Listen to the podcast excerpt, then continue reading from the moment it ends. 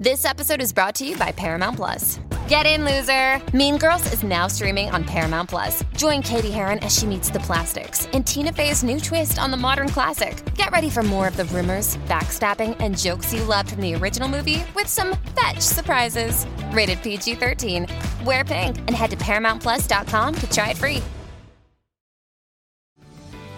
This episode is brought to you by Paramount Plus. An unlikely friendship begins in the Paramount Plus original movie, Little Wing, starring Brooklyn Prince with Kelly Riley and Brian Cox. Reeling from her parents' divorce, Caitlin steals a valuable bird to save her home, but instead forms a bond with the owner, leading to a new outlook on life. Little Wing, now streaming exclusively on Paramount Plus. Head to ParamountPlus.com to try it free. Rated PG-13. You're watching Meet the Movie Press, and coming up, we're going to be talking about Fast and Furious 9 beef, Avengers Infinity War, tracking the return of Jay and Silent Bob, a bunch of new releases, and a female Indiana Jones. Stay tuned. Welcome to Popcorn Talk, featuring movie discussion, news, and interviews. Popcorn Talk.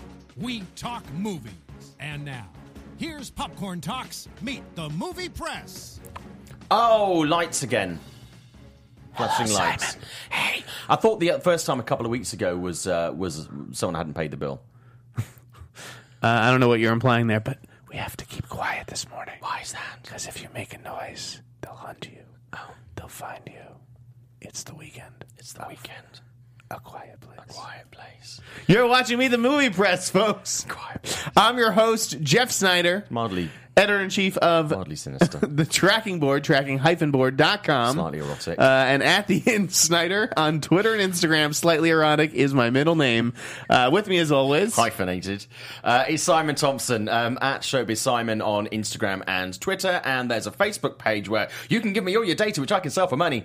It's very in right now. It is a Quiet Place weekend, along with Blockers weekend. Yeah. We've got two new releases that are finally worth talking about. It's been a while. Two movies that made me realise why I don't want to have kids.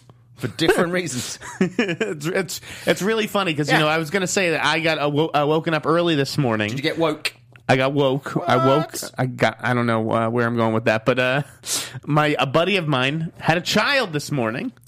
Okay. My buddy Matt Silverman, who you may have seen with me at screenings, he brought Sonny Silverman into the world. Holy shit, that's an amazing name. With an O, like come here, Sonny.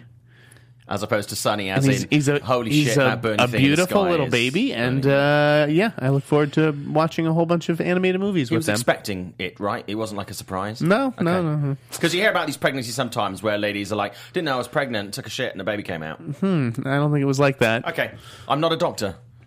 I was just, my mind immediately went to movie characters, and like Sonny, like, isn't that, from The Godfather? Yeah. And also that Nick Cage, James Franco movie where he plays a male prostitute, so... I hopefully you won't grow up into that kind of Sonny. I don't think the name's Sonny after the second one. Anyways, yes, they both involve family, Blockers, and A Quiet Place. They do. In very different ways, and we will be talking about them later in the show. We'll get into that. That's what we do. We'll roll up the sleeves. Every but for week. Now, let's start where, this is what everybody wants to talk about this week. The Rock and Vin Diesel. Is it real? Is it real, or is it just theatrics, Simon? I kind of think it's a bit real. You can tell when The Rock is doing theatrics, and you can tell when he's kind of being polite about something. I think this is genuine beef. I feel like I'm getting I wouldn't want to be the fly on the wall if those guys were left in a room. That would be the most uncomfortable room to be in ever. I love The Rock, and I'm Team Rock here, I believe. As I am just always, just in general, it's a good team to be on. Yeah. But... he's quite successful. But it's like, he's not that good an actor where, like, I think that this is beef, like theatrics. I think that this is legit. Yeah. Whether he actually doesn't return for Fast and Furious 9, if he just, goes off in that spin-off direction, who's to say? I like the fact that when you referred to it at the opening of the show as Fast and Furious 9 beef, I was like, beef with the subtitle. Beef. Fast and Furious 9 beef. That would be a great title. That was a comma. Just basically, because you're right. I like that. It's all the guys in the movie. It's like Fast and Furious 9 beef. Yeah, I mean, to be honest with you, if I had a choice of continuing the franchise, and it was either going ahead with Dwayne Johnson at the helm or Vin Diesel at the helm, I would choose... Well, that's an obvious choice. I would choose The Rock, and I would bring in, and this is something that's been discussed this week, John Cena. Bringing in John Cena into that mess. I think John Cena's smart enough to avoid that. Which is the first time anybody said that. Yeah. I just think that would be really good, but I think there's enough good characters in there that you can draw on. I don't dislike Vin Diesel in movies. I watch a lot of his movies. Yeah, that's the thing. Those movies are Dom Toretto. They are. But, I mean, I would not be averse if for one movie they took it away from Dom, they wrested Dom, and it was moved in a different direction. I kind of, you know... That's why I'm looking forward to the spin-off with Statham. Listen, I'm looking forward to the spin-off as well. Hey, it's Kaylee Cuoco for Priceline. Ready to go to your happy place for a happy price? Well, why didn't you say so? Just download the Priceline app right now and save up to 60% on hotels. So whether it's Cousin Kevin's Kazoo Concert in Kansas City, go Kevin, or Becky's Bachelorette Bash in Bermuda, you never have to miss a trip ever again. So download the Priceline app today. Your savings are waiting. Go to your happy place for a happy price. Go to your happy price, Priceline. But I think it's like if you get rid of one of them, like I'd get rid of The Rock. Really? I would get rid of, like, in terms of Fast and Furious 9, I don't think you need Hobbs. You need Toretto. You need him. Like, he's the franchise. That's the truth.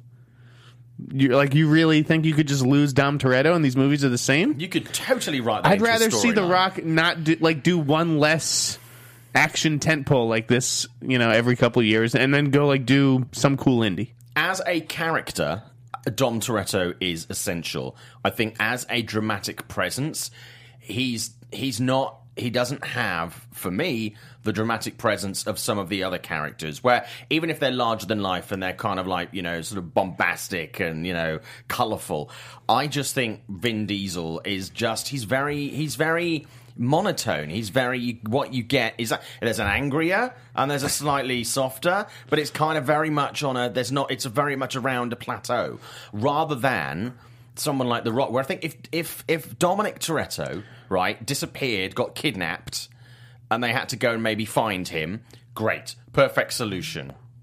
Were you surprised that they did not film any scenes together? That was confirmed? No. No, neither was I, and that's because, I felt like I got talked out of a much larger story about the Fast and Furious 8 set, which I have heard that F. Gary Gray just lost complete control of, which is no fault of his. He's a veteran director. Mm. He just, made Universal a ton of money with Straight Outta Compton, but it's why I felt so confident in being there's no way. But also, I've that he's coming back to do the next one. I've worked with Vin Diesel. I've interviewed him a number of times. Mm-hmm. He can be a great interviewee, but when he's not, mm-hmm. when he's just doing whatever he wants, there is no controlling Vin Diesel. Vin Diesel, whether he's having fun or whether he wants to do whatever. There's a lot of big egos on that set, and it's the director's job to corral them. But you know Dwayne is someone who's going to bring it. If you want it done this way, he does it that way. He'll give you a take that he's got an idea of, and you can do it that way as well. He's very committed. He's there to create the product, and he wants it to be the best. I think Vin Diesel is also there in a way, but I think it's on Vin Diesel's terms. From my experience... I mean, I've interviewed him a lot of times, red carpets and junkets, and it's completely unpredictable in any situation, so I can understand. The one thing that is predictable about that situation is that he knows he's going to talk to press, so he's on a certain kind of behavior. I mean, everybody's... You're not really being yourself in that kind of environment. No. I mean, I just love this perception. True. It's all these people who go to the junkets are oh my, he's just the nicest. And I'm man, and he can be. I've had interviews like that, and then other times you're what are you on? I wasn't talking about him specifically. Just a lot of these junket interactions lead to these feelings that so and so celebrity is a super nice guy, and it's no. But sometimes if they're going through the motions. Sometimes you walk into a room and they know. It's different when these people are working on set and you've been under the hot sun all day and you're filming the 16th take of some action sequence. Absolutely. Yeah. But I mean, also, I mean, Nicolas Cage is another. People don't seem to know how movies get made. Nick Cage is a really good example. Nick Cage is someone I absolutely love talking to all the time. But I think over the space of about 2 years, I did 3 or 4 interviews with him. It's when he had a load of movies coming out, pretty much within a couple of months of each other. And every single time, each different movie, whether it was The Sorcerer's Apprentice or whether it was, you know, G-Force, I would then be talking to him like, well, you know, I always felt I was like a wizard. And then, like, that was your Nick Cage? He was like, oh, you know, I've always found guinea pigs, you know, I've had a lot in common with guinea pigs. I'm like, you know... You don't know what you're going to get sometimes when you walk in there. Sometimes you do, but sometimes you don't. But I just think out of the two, I would, going back to the original point, I can see them not doing that together. One of them will leave. If I was the studio, I would persuade The Rock to stay and maybe rest Dominic Toretto. But I know that possibly won't be the most popular decision. That is an interesting thing that you said, though, about the mission, where, like, you know, Dom disappears and they're trying to find him. So they've done it with other characters. Right. They've done it with other characters, and it's worked really well. Okay. Avengers Infinity War tracking. Yeah. Now, looking at 200 million. Tracking's really unreliable. I was doing a Jeff. Tracking's really unreliable. Why don't people get excited about this stuff? It is. Yeah, it is. Okay, I just thought for a change I would do that. Why does anybody give kudos to these figures? Ah! So, yeah. What do you think of the $200 million figure? I think it's modest, realistically. I think it's... I can see it doing 210, maybe 220, opening weekend.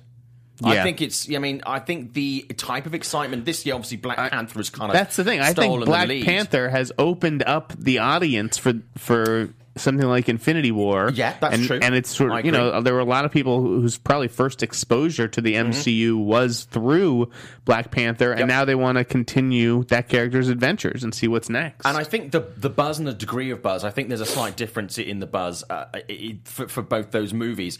I think the Avengers is self-generating and self-perpetuating buzz.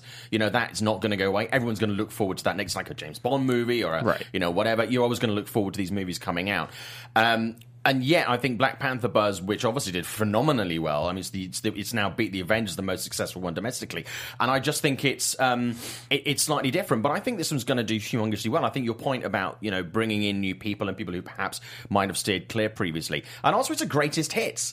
So if you like some of the Marvel movies, not all of the Marvel movies, you're pretty good odds that you're going to find your favorite character for in there. Yeah, exactly. There are people who are like, man, I didn't like Thor The Dark World. I'm not going to go see Thor 3. Yeah. Who are going to turn out for this movie.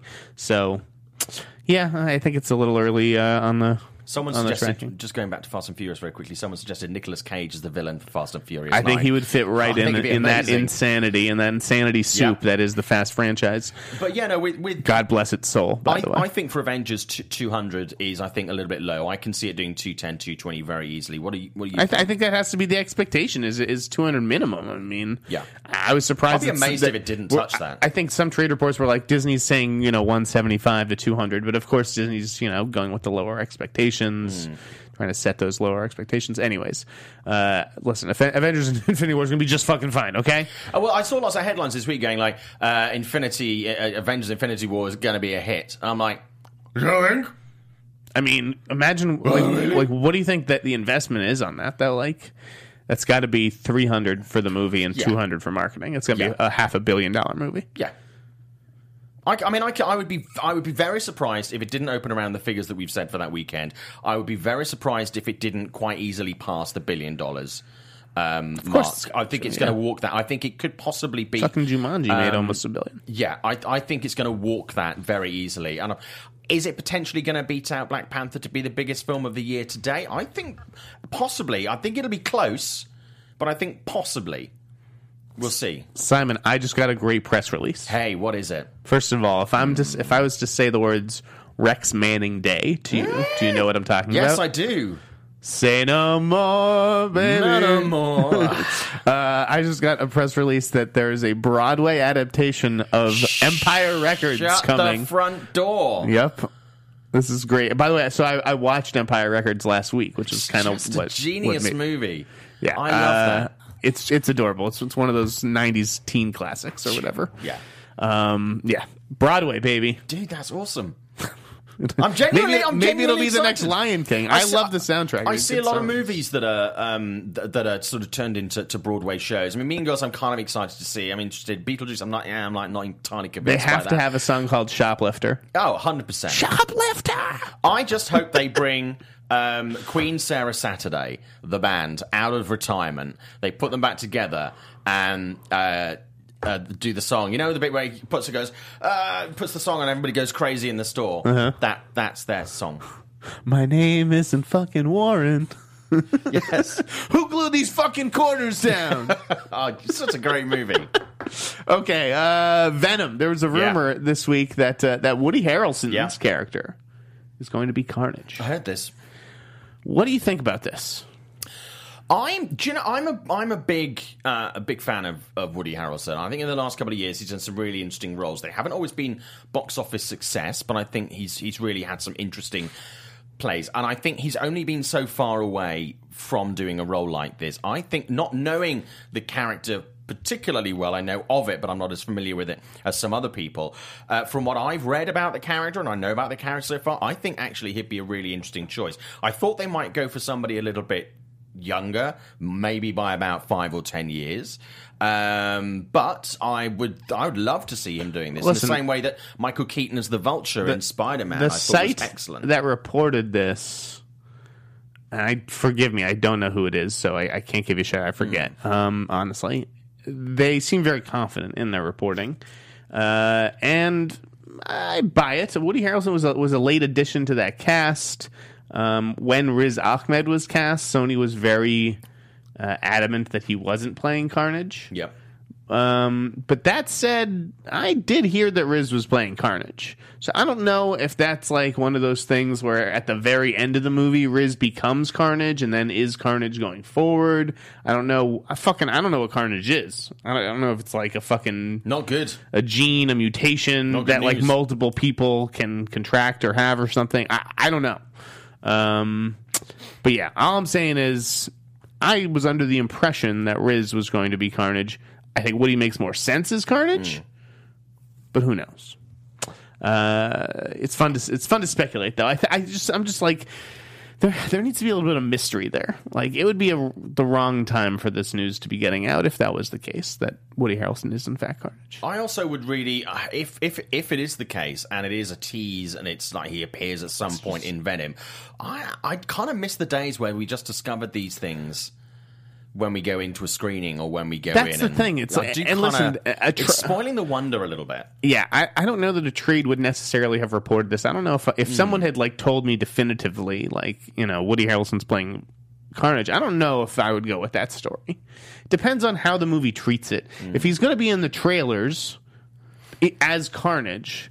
That's one thing, but like if it's a reveal in the story and you're not quite sure who Carnage is at first, that's a shitty thing to do.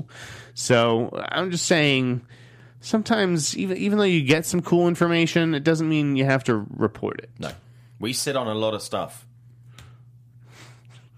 Simon's sitting on a chair right now. Sitting on a chair. This morning I was on a sofa.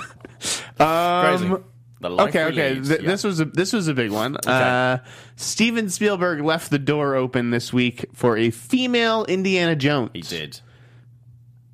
Is that actually going to happen, or is this just a nice quote? It's not going to happen. I think it's just a nice quote.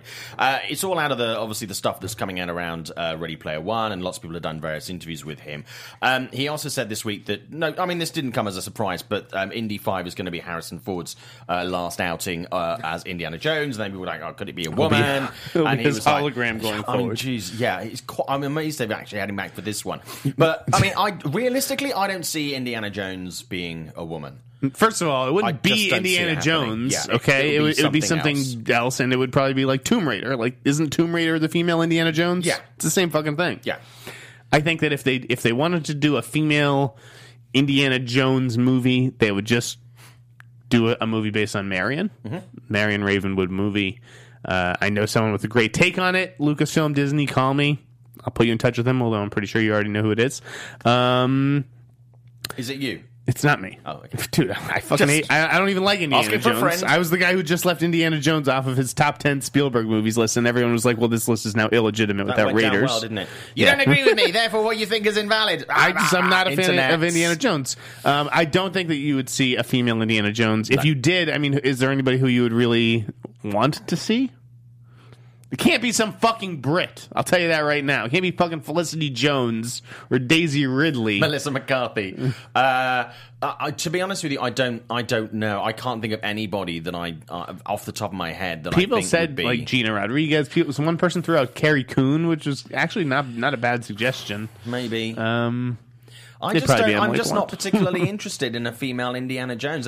There are several other characters I think that you could switch gender on, but you would. It's like I don't think we're going to see a female James Bond anytime soon. I know that story keeps coming around. I don't think we're going to see that anytime soon. So here, okay, this was the fucking hilarious thing about this item, though. So did you see the quote from Spielberg? And it was like, well, you know, if we did make her female, she'd have to be Indiana Joan, like Joan. And people are like, that's not how last names work, no. Stephen. I thought that was priceless. It'd be like Anna Jones. Indiana Jones. Anna Jones like, or something. No, you can't. Some people are idiots. Two characters who I do like who are coming back besides Indiana Jones. Who's that? Are Jay and Silent Bob. Yeah, they're part of this STX surreal. By the way, STX has so many. Okay, STX, please listen to me. Like, I love you. I really like those guys. I like Bob Simons. You gotta lose all these STX. In capital letters, and then some other word coming behind. There's STX film, STX surreal. There's a billion STX fucking things. Just be STX and have divisions. Yes. They don't all need their own fucking branding. No. But anyways, they're doing this Jay and Silent Bob VR that actually sounds pretty cool. And you get to see things from the point of view of Silent Bob. Yeah. I love those guys. They have great banter. I mean, I'm all for more of those two characters. What do you think? No, very much so. Are you a Kevin Smith fan? Yeah, I'm a massive Kevin Smith fan. I mean, I see, you know, some positive things in some of his films, which I think are really not good movies. There are some that I just straight out don't like. I've really never been a fan of Cop Out. Well, no, that's Cop Out. Listen, there's a lot of bad Kevin Smith movies. Like that's okay for me to say. Kevin knows I love him, but I think I'll still see anything he makes. Yeah, I think his initial canon of work was exemplary. I was showing Stephanie Mallrats this week, and I literally have that film on top of Chasing Amy and Jay and Silent Bob on my coffee table. Interesting. No, Red State is a movie of his that constantly gets overlooked. Tusk was great. I love that. Tusk was really interesting. I didn't love it, but I thought it was really interesting. Yeah, but no, I think Kevin's got I think he's a great, you know, filmmaker. They had like a Mile 22 spinoff. They're real serious, about this movie Mile 22. I'll tell you that right now. I mean, good. Sounds interesting. Mark Wahlberg, Ronda Rousey, and Iko Uwais from the Raid movies, and Malkovich, I think. I'm down. There was also a project from the John Wick writer. I don't know. They had some interesting stuff. Are you a VR guy in general, though? Generally not, to be honest with you. Me neither. I think it's still very niche. But I would, I suppose, put on the glasses and download an app or whatever if it had Jay and Silent Bob on it. If the product was right, I'd give it a go. But, I mean, I don't see myself investing in that technology individually, which actually goes nicely onto 3D. Do it. Because, a couple of years ago when I was living back in London, I was quite a big fan of 3D. I thought a lot of movies did it very well. A lot of movies didn't do it particularly well. I've never been a massive fan of sort of taking a movie that was made in 2D and turning it into 3D. I think that more often than not doesn't really work. I even invested in a 3D TV, which I had for a couple of years, something I never utilised. Whoever uses the 3D very, thing very on rarely, their TV. Maybe twice, maybe three times a year, and I certainly didn't invest in a lot of... mostly it was free check discs that I got that were 3D. I wasn't going to pay that extra bit to get that extra disc. Yeah. It often didn't repeat everything, the experience at home. It's turned out this week that 3D movie ticket sales are now at the lowest level for 8 years. We touched on this recently with a number of movies that often the 3D version that you see is not as good. It's better to see them in 2D. I mean, I really enjoyed Ready Player One. I love that movie. I really enjoyed it in 2D. For me, that had all the richness and depth that I needed. I didn't want to have that extra dimension, which I know it is available in some screenings. That movie actually would be interesting in 3D. If I'd gone to that screening and they had given me glasses, I would have been okay with it because I would have understood. Most of these movies, you're right. I always take the 2D option when they offer it to you. Yeah. That said, so I have a 3D TV as well, or okay. I guess we're using my roommates in the living room, and we have movies like Avatar and Gravity, and those are like maybe two of five movies that are worth watching in 3D. Mm. But you're right. For the most part, a lot of these conversions, that kind of stuff, it's I often find them and it's more expensive. It is more expensive, and I also find that sometimes when there's too much going on screen and it's in 3D. I mean, I've watched some of the Transformers movies in 3D, and that's like spinning out. You don't need the extra dimension. That's like being completely off your face and being shouted at by robots. It's just too busy. Even with Spider-Man last year, Spider-Man: Homecoming, that was the last one I saw in 3D, and to me that. At times there was just too much. I couldn't get a clear enough grasp of the image in 3D to actually genuinely enjoy what was going on. And I had to watch it again in 2D to actually get a better feel for the movie. Mm-hmm. I'm not surprised it's going down. I think a lot of theatres are going to kind of move away from this. A lot of distributors generally we're seeing a move away from it. And audiences are clearly, they're just not either willing to pay the money or it's not giving them that extra bit, that extra D that they want, people are more invested in going like the 4DX kind of chairs and those moving experiences, and even that's not wildly popular. I just think if you give people really, really good vision, really, really good sound, in 2D is perfectly fine. That's just me though. But you think if they're going to have 3D in Saudi Arabia, hey. King of the Segways! King of the Segways. Do you know what? They wouldn't last year because movie theatres have been banned in Saudi Arabia for 35 years. And now? They're back. Wow. And the first movie they're going to show is Black Panther. Of course they are. Which is going to do very, very well. The truth is, Marvel has actually been working on this for 35 years, guys. They are the ones who shut down the Saudi Arabia cinemas and brought them back just in time for Black Panther. Yeah. And all the movie theaters are going to be built out of a 35-year plan, out of vibranium.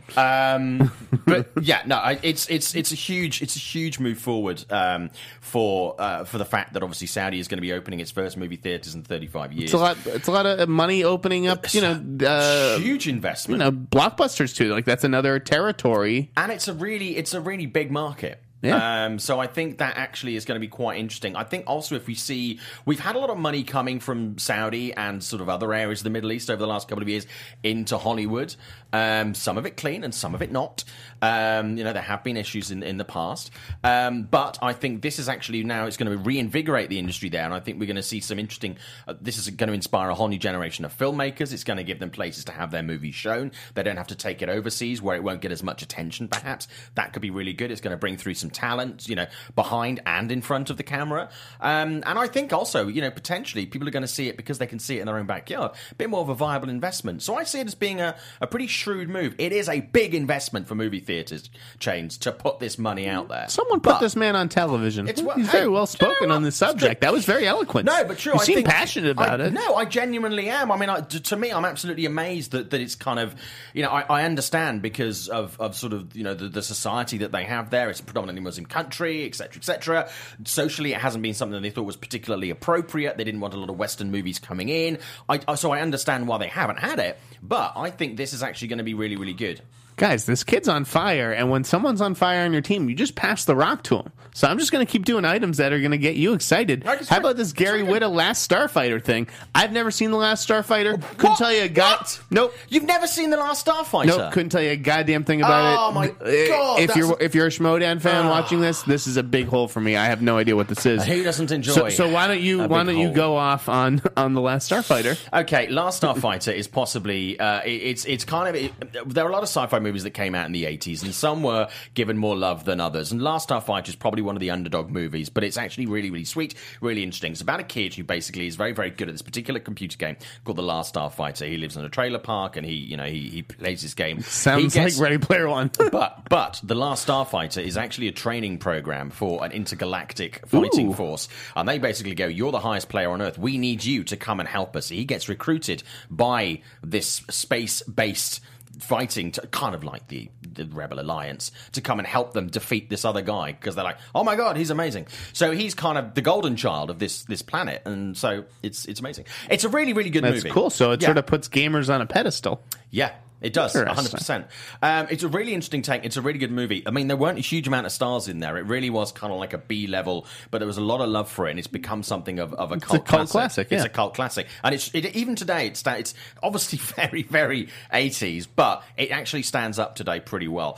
So the fact that, obviously, it's Gary Whitta, who was one of the writers of Rogue One, has been teasing this sequel, which I think is a really good idea. I'm amazed, and I had this conversation probably about a year ago with somebody, that I'm amazed that they haven't actually either done a sequel or remade this, because especially when people are really getting back into these sort of big sci-fi movies, there's a lot that could be done with it. I mean, Flight of the Navigator has been looked at several times as being remade, right, and over those two movies, I think this would actually be the potential big money spinner. I could see a lot of really good stuff done with that. Today's special effects, if it's made on the right budget, could be really good. I don't even think you'd have to spend a huge amount of money on this. I think you could do it for 35, maybe 50 million, and still do a really, really good job, because obviously the things that are afforded to you now with in post, with tech stuff, etc., etc., you don't even have to build if you didn't want to many of the physical sets. A lot of it could be done, digitally. I think that could be done very easily for about 35 to 50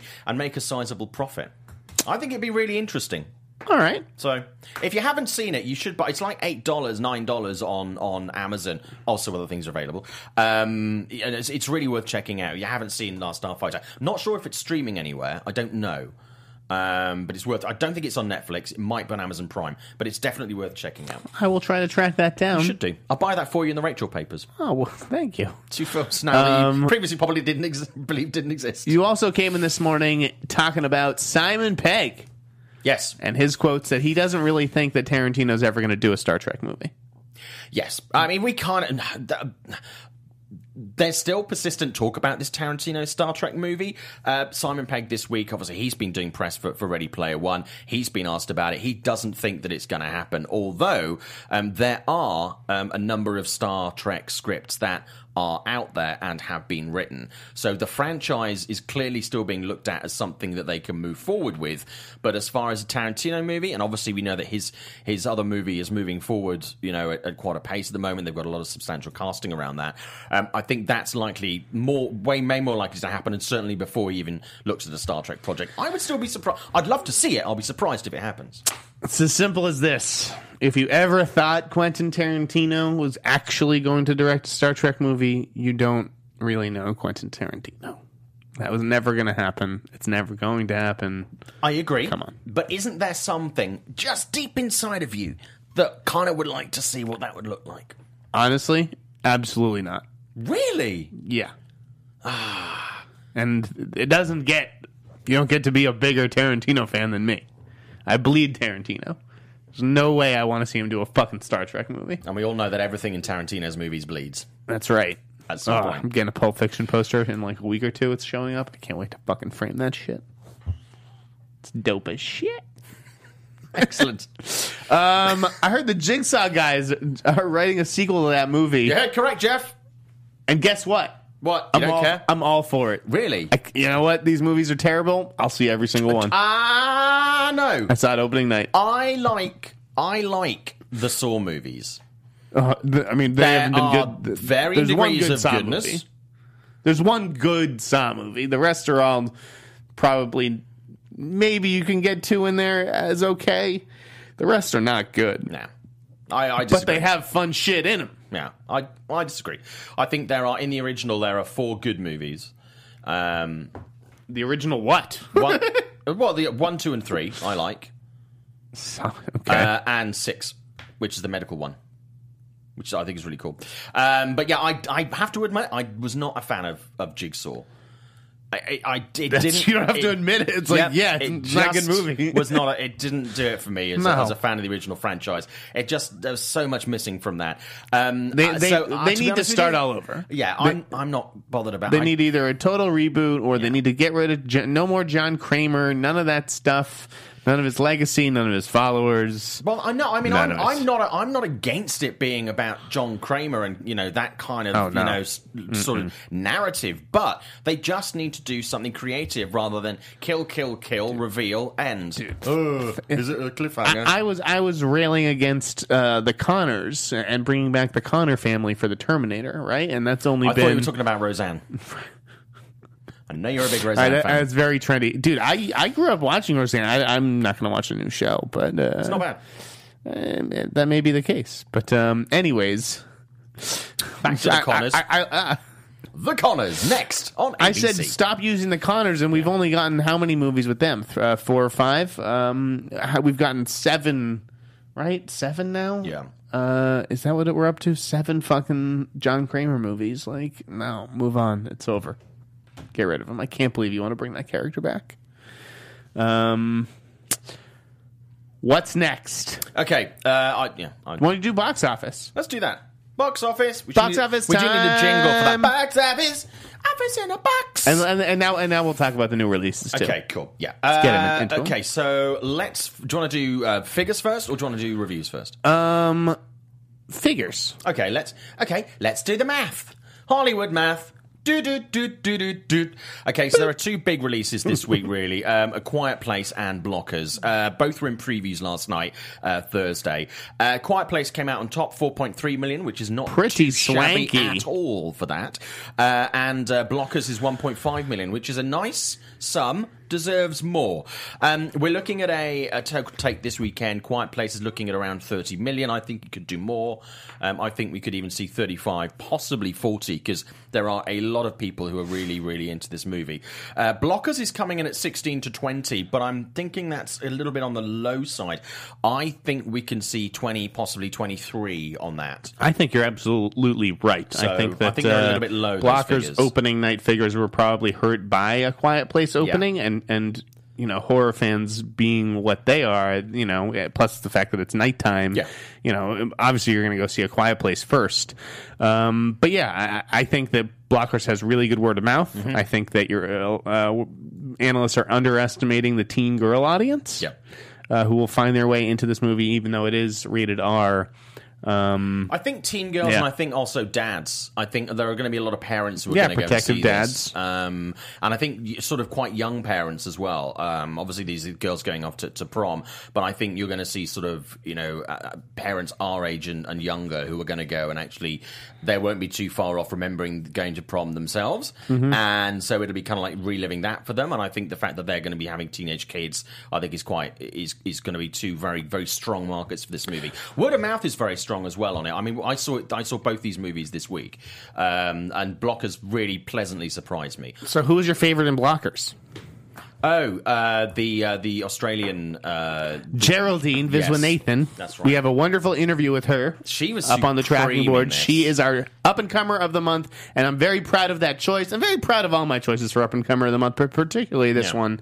I thought she was just a breath of fresh air. Drew really singled her out in his review, which you should also read on the tracking board. I did not know she was Australian until I'd seen and read a couple of interviews. Yeah, and she's in Emoji, Eggplant Emoji, the Netflix movie about a guy who cuts off his own dick. That should be funny. I just think she's very talented, and she's in this other movie, Hala, that Will Smith produced. That's the complete opposite of these kinds of raunchy comedies. She's very engaging in it. Yeah, you know, all the girls were good. Gideon Adlin was very good. Yeah. Is that Pamela Adlin's daughter? I would assume so. I am assuming so. Just I haven't watched Better Things in a while. I don't know if she's one of the girls on that, but I mean, all the it's funny. Often in these, I mean, there are a couple of people in this that you know. But generally, it's not a hugely starry cast. They're like, oh, I know that person from that thing. John Cena is probably the biggest. Can I just say, John Cena's mouth is massive. Several times he opened his mouth wide in that movie, and I genuinely thought, he's a big guy. I wonder, yeah, but his mouth is huge. I'm like, I wonder how much stuff he can get in his mouth. I don't know why I thought that. Yeah, that's a weird thing to be thinking. It's huge. But yeah, no, she is Pamela Adlin's daughter. She has credits on Louis and Better Things. It's a really strong cast. I mean, the script is really tight. It's actually directed by the person who wrote the Pitch Perfect movies. It's her directorial debut, right? And I'll be honest with you, this packed way more of a punch and had a stronger narrative and way more laughs than certainly the last Pitch Perfect movie and possibly the second. It was really well constructed. I do feel a little bit maybe that this was the project for her that she really was kind of has been focusing on for the last couple of years and honing, and perhaps let those suffer a little bit. But so did you know that the kid in it who is with Geraldine, the drug dealing kid? Yeah. He is Tim Robbins' son. Really? And Susan Sarandon's son, yeah. That's amazing. Miles Robbins. Who else stood out in this? The Gary Cole blindfold game with Gina Gershon. That was great. And could you get two better people for that game too? No, there are several moments. There are several moments in this movie that are just classic. Just classic movie moments. You're gonna go bust out the blindfold and play that at home, aren't you? I'm going to do it. You're going to make it a Blockers weekend. It's how I start Shabbat. That's how I start Shabbat. I love this kid. Oh, my God. The Chaim. Hey, do you know what they say? Blockers is good. Sundown and when you do a blindfold sex game. What's funny is I'm editing Drew's review yesterday, and he's talking about how, you know, the movie doesn't... The raunchy gags are not, like, what you remember from the movie. You actually... Yeah. A couple days later, you remember the conversation that maybe Ike Barinholtz has at the end with his daughter. Yeah. You remember some of them. Amazing in this movie. He really is. I love Ike Barinholtz. I loved him in this. I think everybody's really good. Leslie Mann is really good. She's just such a gifted physical comedian. Yeah. She has sort of become like the overshadowed by Judd a little, you know, over the last decade as Judd has become Judd. And it's become like there's Judd Apatow and his wife, Leslie Mann. Leslie Mann was fucking awesome. Yeah. But also I think, I thought that even when it wasn't the straight comedy, there were conversations between, the parents, the adults in the movie that were genuinely heartwarming and also very funny when they needed to be. Yeah, and I've got friends who've got teenage kids, and you know, I interact with them, and I was like, these are the conversations that I'm having. It was really very much. It wasn't like, oh, it's Hollywood. Here's our interpretation of what people do and say. It was very authentic. Obviously, it played up for a Hollywood comedy, but you know, it was genuinely, there was authenticity right at the heart of it. Gideon Adler is really good in this as well. Yeah. And I know I haven't talked about Catherine Newton much, but she does her job and does it well. She's sort of playing the straight girl. Yeah, you know, she doesn't get like the big laughs necessarily. Yeah, but she serves her role well. I just thought the whole thing was really well played, and sometimes with this type of comedy, you run the risk of it being some really strong set pieces strung together by other stuff, and this really didn't have that feel about it at all. It was consistently strong, whether it was a gag coming at you or whether it was some really nice interplay kind of between those moments, between characters or setting out narratives and stuff like that. It was just a really strong comedy for me. It was very, very good. I'm looking forward to a sequel, and I already have an idea for that. They definitely should. Definitely should. Yeah, you know, the parents come to college or something. Let's talk about A Quiet Place. Okay. You don't have to whisper. A Quiet Place. This is, to me, the best narrative film that I've seen this year. It is number 2 on my blog, on the rankings list, only behind Three Identical Strangers, which is a documentary. I was just so impressed by the work that John Krasinski does here, both in front of and behind the camera. He's got a great script from Beck and Woods that he co-wrote with those guys. We have an interview with them coming up later today on the Tracking Board, so please check that out. It's a pretty good interview. Beck and Woods, man. Those guys are talented.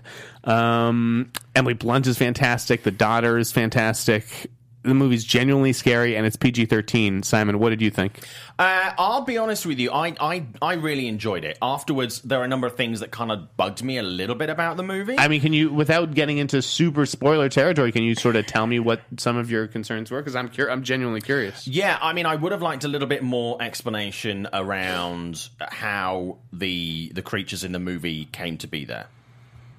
Okay. I would have liked some sort of explanation, and right, because you come in around like day, 79 or 87 of this thing, so it's already been going on for a few months, and this family has sort of learned a new way of living. Yeah. And we through the narrative at the beginning of the movie, and this is not spoiler stuff because it's in trailers, you see posters of people going missing, you see references on newspapers to what is going on, but there isn't anything ever there about how this whole thing started, which, to be honest with you... So you want that backstory? I would like a little bit, somewhere, that little bit of backstory. There are other things that I probably don't want to go into because it might be into spoiler territory. I'm just kind of... There were certain elements. There's a MacGuffin in the movie that I'm surprised that the main characters in the movie hadn't already picked up on quite early on. We can talk about them maybe next week and give our audience a week to see this movie. There were just a couple of things that kind of didn't quite work, but it certainly did not in any way spoil the movie for me. That was, if anything, being picky and saying just how I think I'd a like sequel to could get into the origins of those creatures. That's what I was thinking kind of would work really nicely. If they've got a space of, you know, if they do space. A sequel, you know, this is the kind of movie that I don't know necessarily demands one. I wouldn't want it to be like they're doing with Cloverfield now, where they're opening it up into Quiet Place universe. I would like to see a prequel to that. I think that would be quite good. I would even like to see these same characters again, but how they got to where they are, and there are other characters around it. I mean, this is, again, I believe in the trailer where they light a fire in the evening and there are other encampments around them where there are fires being lit en route. Right. I was kind of thinking, like, well, there was no interaction between any of those groups. I would like to see you could pick it up at any of those encampments. It'd be almost like the Purge here. Franchise. Yeah, absolutely. You know? And that's not a spoiler, but I just, because that's been out there in trailers and features and stuff like that. So I think that would be quite interesting to play with. But I mean, as a movie, I was kind of, it was sold for me a little bit more on being a straight out horror movie. To me, I would say yes, it is horror with a small h. It's more of a monster with a capital M movie for me. The tension was ramped up exceptionally well. The suspense is fantastic. It's like a dramatic horror movie. Superb. Yeah, it really was. It's like a family drama cloaked in a horror movie. And it's amazing how there are so many Hollywood movies that are crammed with dialogue, and the dialogue in this there is dialogue, but it's quite sparse. But which is refreshing. I mean, you can feel it in the theater. The theater's quiet. You know, like they're staying quiet too. Yeah, if you can get an audience to shut the fuck up, you know, it's that's movie. Impressive in this day and age. Yeah, it was just I loved it. I mean, I thought the performances, the lack of dialogue, but how they acted with everything else they had around them was great. The ending for me, I kind of felt was a little bit by the book, but was totally fine. That's fair. But I mean, generally I thought it was really strong. It would certainly be a 4 or 4.5 out of 5 for me. Little things that niggled for me, but I mean, certainly if you've got 15, check it out this weekend though. Make up your own minds out there. It's a tough choice this weekend though. The movies, because go to both of them. Go to both of them if you can. If you get a movie pass and go to like everything. But I mean, there are two really strong movies, two very different movies, but both really satisfying in completely different ways. But I loved A Quiet Place. I thought it was great. I'd certainly give it a 4 or 5 star. All right, we've got about 5 to 10 minutes left in the show. Let's talk about. There's a little film premiering at Cannes. Solo, a Star Wars story, confirmed early this morning that it will debut on the Croisset. It's pronounced croissant. I don't think it is. It's not.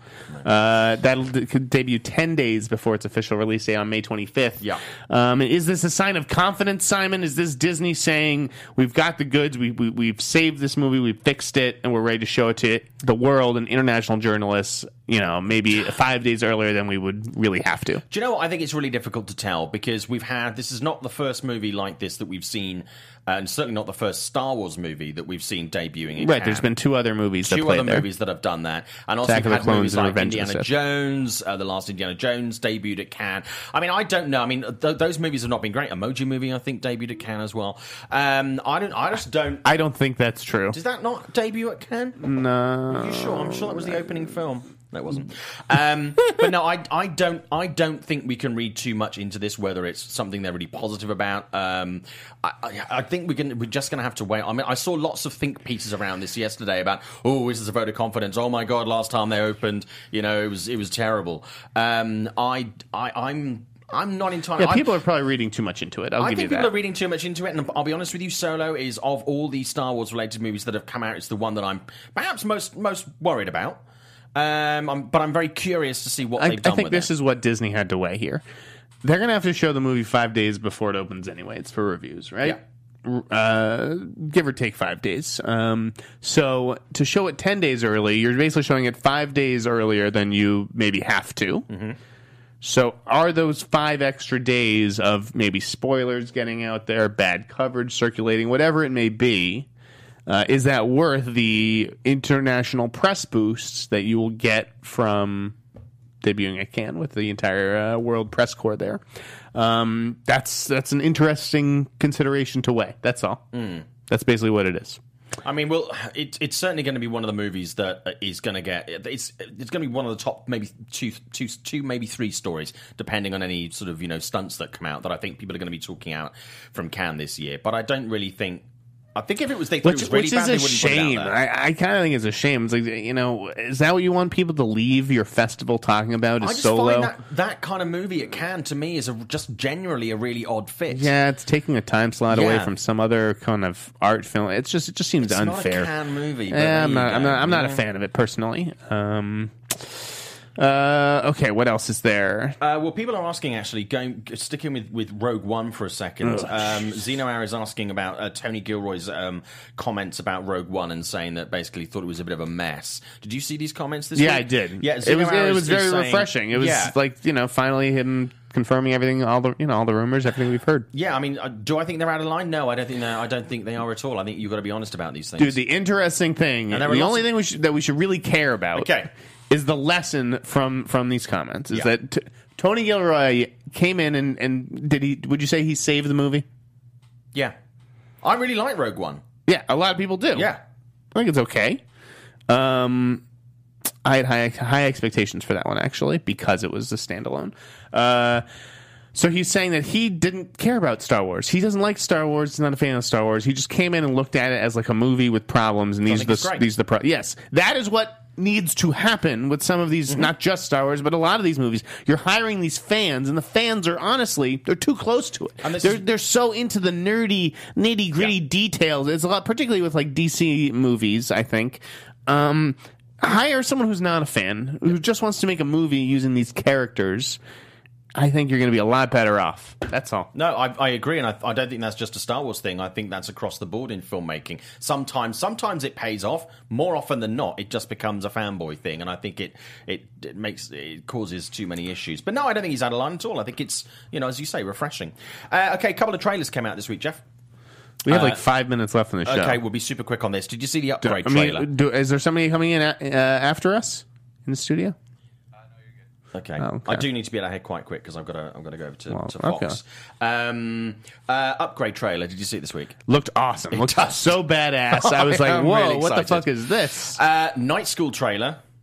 It looked funny. I think the trailer maybe could have been a little bit funnier, but I'm gonna see it. I'm very much looking forward to this. I'm like you. I'm hoping that there's more jokes in the movie. I hope they're not the same jokes. It's a great pairing, the Kevin Hart, Tiffany Haddish pairing. But I thought Taron Killam was hilarious in the trailer. He stole it. Like in a lot of these comedies, I mean, when I saw the trailers for Blockers, I thought that looked really funny. The film itself is considerably funnier than even the trailers. So I think they're sort of putting the edge of caution there.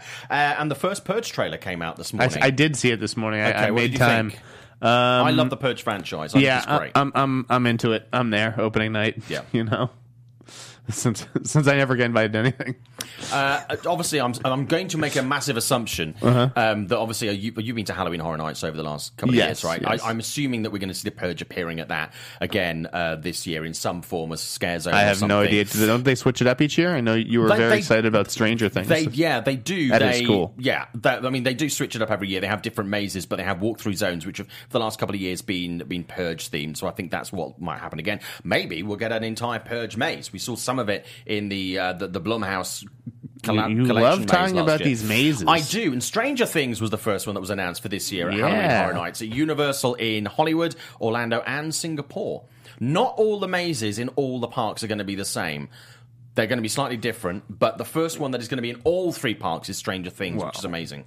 I'm just so glad that we know that it's going to be in the Singapore park, because that is what our audience wants to hear. Yeah. It's true.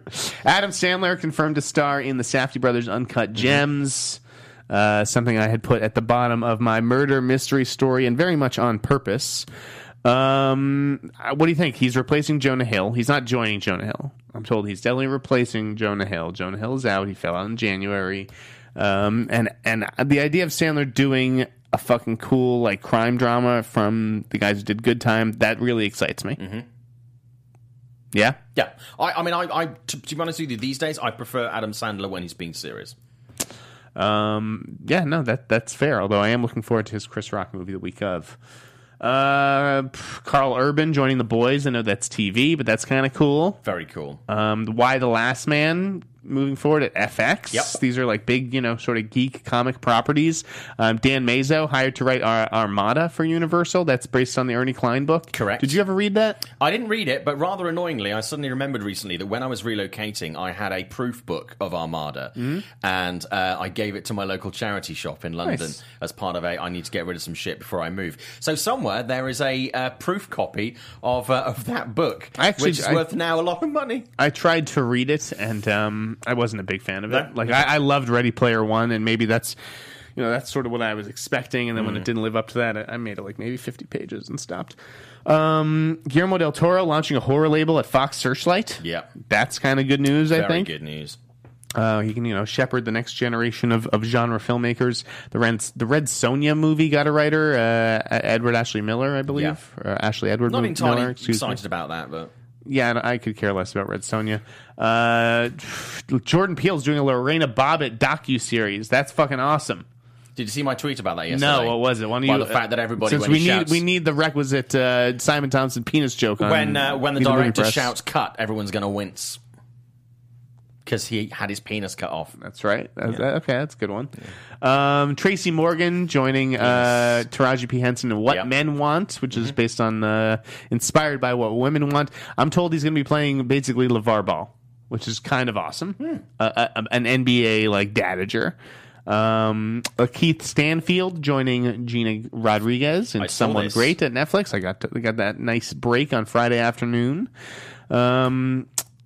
You can check that at the tracking board along with my New Mutants story that I posted on Friday. What is this? Which was a big thing. Yeah. I mean, so, you know, I knew it was going to, take some shit for it, and I did. But yeah, that is what is going on with New Mutants, which is essentially that it sounds like Fox got the movie that they ordered, and then they just changed their minds and decided to order something different. And they're going to have to reshoot the first half of the movie. They want to amp up the scares. Sort of in the wake of its success, and they were going to try to get John Hamm in the movie as Mr. Sinister, and then Fox said you can't really use Mr. Sinister, and I think that they're going to, you know, have Antonio Banderas in it. Okay. And yeah, I mean, by the way, there were a lot of things on the show that got picked up last week, like Chastain, doing basically playing Miss Sinister. I said that she was going to be playing like Mr. Sinister. I didn't know that there was a Miss Sinister, and the Matt Damon Spider-Man thing. I have something that we could drop right now at the end of the show. What is that? I heard. All right, I put this poll out there yesterday about like who I should have for my May up and comer of the month, and I mentioned Jack Kesey. Yes, who's going to be the villain in Deadpool 2? Mm-hmm. I took part in that poll. Yeah, I heard he got cut from the movie. Breaking news! Wow. So check that one out, guys. But yeah, I don't know if we're going to be seeing Jack Kesey in Deadpool 2. We'll see. I haven't seen the movie. I haven't talked to anybody who's seen the movie, but I've heard, you know, someone chimed in after that poll and they were like, oh, I don't know if he's still in it. Hopefully my scenes will still be in there. You know, I was Ryan Reynolds' body double. Right, of course. For the topless scenes. Speaking of Fox, KJ Apa replacing Kian Lawley in The Hate U Give. That's the guy, the YouTube star who dropped a bunch of racist comments. Probably, never good idea. Word of advice, probably best not to do that. Yeah, KJ Apa from Riverdale, which I don't watch. Do you ever see that? No. Although I know he's very popular, and the show is very popular. Zazie Beetz lined up like two. Oh, okay. Zazie Beetz, she lined up Against All Enemies this week with Kristen Stewart and Pale Blue Dot from the Fargo creator Noah Hawley, and that's with Natalie Portman. I heard she might also do Angry Birds movie too. I don't know. We'll see. Can wait for that movie. They need some diverse cast members. It's a very white voice cast. Yeah, I feel like we need another Angry Birds movie. Yeah, but we're gonna get one. We are. They're definitely looking to get Zazie Beetz's voice, her lovely pipes. Colin Trevorrow back to direct Jurassic World 3. Yeah, saw that. That broke right after the show last week. It did. What do you think of that one? Yeah, great. Yeah, great. I like Jurassic World. I mean, I know a lot of people didn't like it. I really enjoyed it. It's kind of just like the J.J. Abrams Star Wars thing, where you direct the first thing and then come back for the last one. Yeah, I'm happy with that. I'm not surprised that he is coming back, particularly after the lumps that he took following Book of Henry. He was heavily involved with the second one. Obviously, he's not directing the new Jurassic World movie, but he still was very hands-on. Of course. So it's not like he's, stepped back from it for a couple of years and he's going to be picking it up fresh again. So, I mean, he is deep undercover. Jake Gyllenhaal starring in this thriller Welcome to Vienna. Did you see what that was about yesterday? I didn't. I did see the fact that he'd signed up for it. Yeah, it's like a Focus Features thing anyways. Yeah. George Clooney, speaking of, I think that's at Focus too, Trading and Starvation. Yep. Did any of these movies actually get made though? A lot of them are not seeing the light of day. There's a lot of there stuff were all these announcements about a few years ago about DiCaprio and Tom Hardy doing there's poaching movies and climate change movies and these movies never actually happen, right? A lot of them don't. Yeah. Oh, we'll see. The major cast depart, and then it's kind of low-level stuff, and it kind of appears as a smaller movie. I mean, obviously, Clooney, as a big producer, has to develop a lot of different projects, but I will say that particular project also has Nicole and Bly, the producers of Spotlight, Nicole Rockland, Bly Faust. So maybe, they work their magic on Spotlight. I'm not going to put it past them. They could do it again. Eric Bana doing television this week. I also saw Dirty John. That was interesting. It's Eric Bana coming to TV. A podcast, right? It's supposed to be pretty cool, that story. I have not listened to Dear John, but Bo Burnham's movie Gay Kid and Fat Chick got a director, Amy Rubin York, I forget what it is. Raymond Barani signed on to do The White Tiger. I think Fahrenheit 451 looks really good. It looks really good. Yeah, I'm really pumped for that one. I wouldn't be surprised if we saw that at Cannes either. Before its HBO debut. When is it debuting on HBO? In May, mid to late May. Fine. Torture Report, Adam Driver, John Hamm, Ned Benning. Mm-hmm. Lin-Manuel Miranda got In the Heights out of the Weinstein Company. Yep. Speaking of the Weinstein Company, Dylan Sellers left. Christine Birch was out at Sony for that pot for smoking pot, according to Variety. Guys, there's more going on there than an executive smoking pot on the lot. I just love how it gets boiled down to that because it's like a sort of juicy tidbit. And I'm guilty of exploiting that as well, but come on. There are obviously bigger issues than that. Yeah. Sue Kroll launched Kroll & Co. So My Dad Calls, and he knows that Justin is married to someone in the industry, our friend Justin Kroll of Variety, and so he's like, oh, is that did Mrs. Kroll launch a production company? She's like a real mover and shaker out there. I was like, that is not his wife. She's been around a long time, and she has a good slate. I will say, the movies that Sue Kroll looks like she's making up there are movies that, oh God, it seems like Warner Brothers hasn't made these kinds of movies in years. Like nice mid-budget things, like A Star Is Born, like Edward Norton's Motherless Brooklyn. The slate intrigues me. Michael Citrick, by the way, dropped Harvey Weinstein as a client this week. Yeah, I saw that. When you're getting dropped by Citrick, Jesus Christ. Yeah. Well, you wonder what's coming out next. Chris Hemsworth manager Will Ward launched his own company. We're doing some industry stuff here. And CBS Films, making its first appearance on Meet the Movie Press in quite a while, won an auction for Russian Roulette, which sounds like, the type of movie, it's about the Trump-Putin election stuff. It sounds like the kind of thing that will never get made. At least not by CBS Films. There's a lot of those around at the moment, projects related to Trump and the Trump campaign. Maybe in 5 to 7 years, I could see that as an HBO movie, but I'd be pretty surprised if CBS moved forward on this one. That'll do it, I think. Well, first of all, before the show ends, I must apologize for not reading your New Mutants thing, but obviously something that you didn't read of mine this week. Yes, that you might find quite interesting. Plug away. Did a piece for Forbes this week. I actually dropped it very carefully on April the 1st, but well after the deadline. Ready Player One, watching that movie, made me think that actually it would make a really good theme park ride. I explain why in the piece that I've written for Forbes. Obviously, it's done very well for Spielberg. Quite lulled at those pieces this week where people were saying, Spielberg needs a hit. Saving his career, he's doing okay. So if you wanna have this little think piece, and I talk about other theme park rides and licensing and stuff like that, go to Forbes, Google my name, Simon Thompson, and you will find my Ready Player One theme park ride piece. And also, if you're interested in owning Russell Crowe's jockstrap, that is going up for auction in Sydney this weekend. That's what you want to close the show on, Russ? You not. I think it's definitely time to close the show now. Okay. Once you hit the Russell Crowe's jock strap for sale. Jesus Christ, Simon. It's available. $200. All right, that'll do it for Meet the Movie Press, folks. Thank you for watching the Popcorn Talk Network. Make sure to rate, comment, subscribe. Please do. All that fun stuff. You can follow me on Twitter and Instagram and @TheInSnyder. And... Simon? And you can find me at Showbiz Simon on Instagram and Twitter, and I've got a couple of really cool interviews dropping on Forbes next week. Well, if they're not with The Rock and Kevin Hart, then I don't care. Have a good weekend, folks. Have a good one. Tell your friends. Shh. Like, subscribe. Quiet. The Quiet Place. Producers Maria Menounos, Kevin Undergaro, Phil Svitek, and the entire Popcorn Talk Network. We would like to thank you for tuning in. For questions or comments, be sure to visit popcorntalk.com. I'm Sir Richard Wentworth, and this has been a presentation of the Popcorn Talk Network. The views expressed herein are those of the hosts only and do not necessarily reflect the views of its owners or principals.